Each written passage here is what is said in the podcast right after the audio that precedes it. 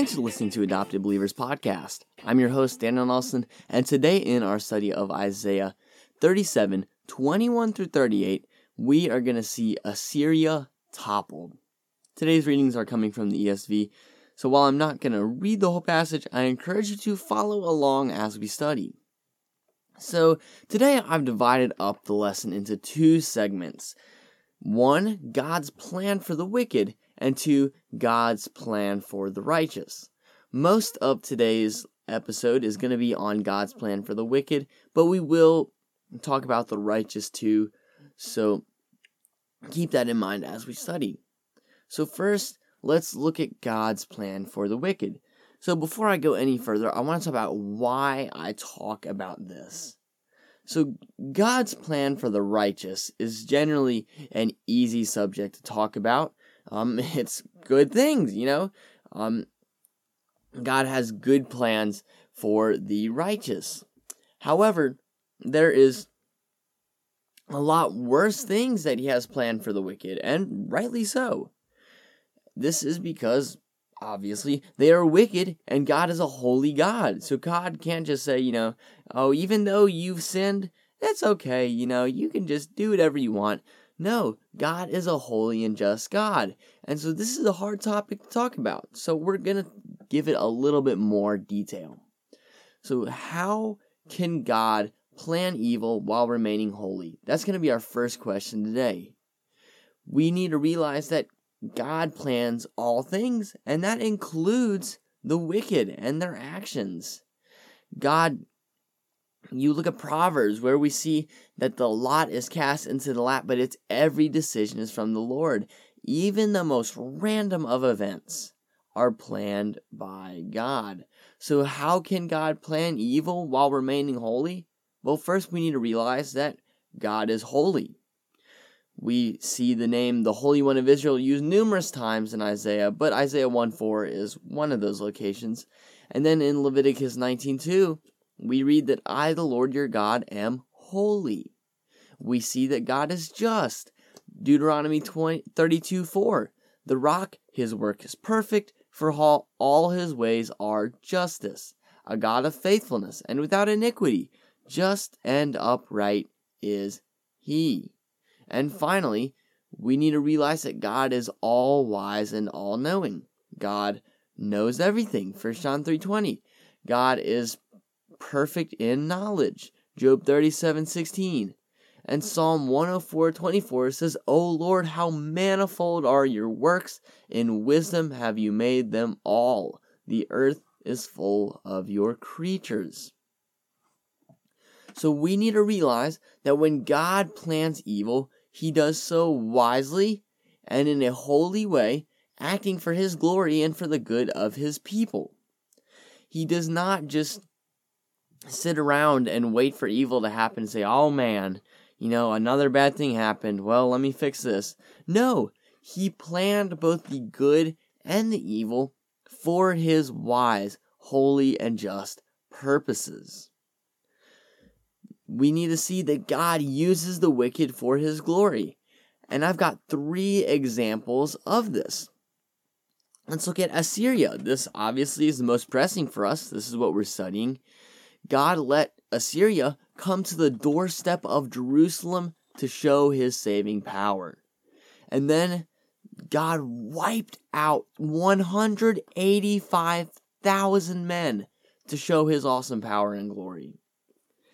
This is really why I'm talking about this the reason that I'm spending so much time, I'm dedicating this episode to talking about God's plan for the wicked and for the righteous, is because of God's plan for Assyria.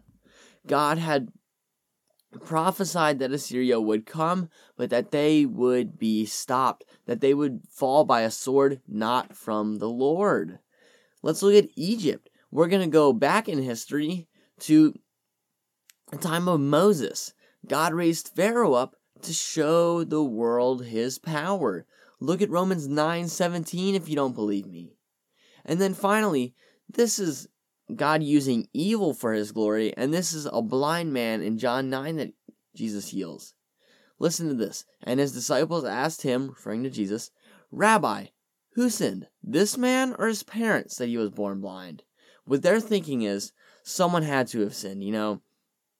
This couldn't, you know, this couldn't have been the plan of God, you know. It had to have been something that someone did. But listen to what Jesus says.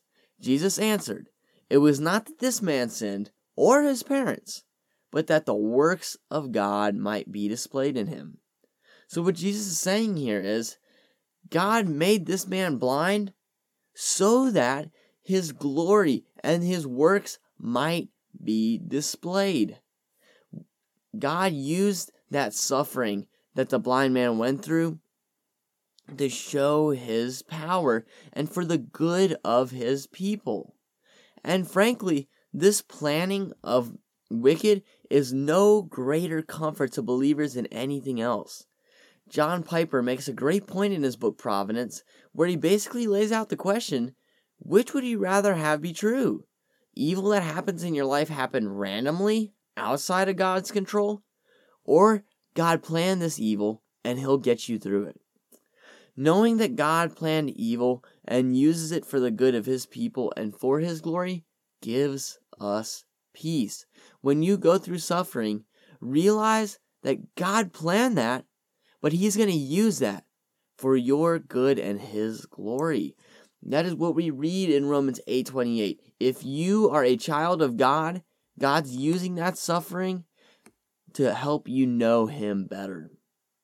And then finally, let's look at God's plans for the righteous. We're going to see two things today. First is to defend them. This is pretty obvious. God delivers Jerusalem from the Assyrians. They clearly could not have handled this on their own. This was another one of God's miraculous interventions.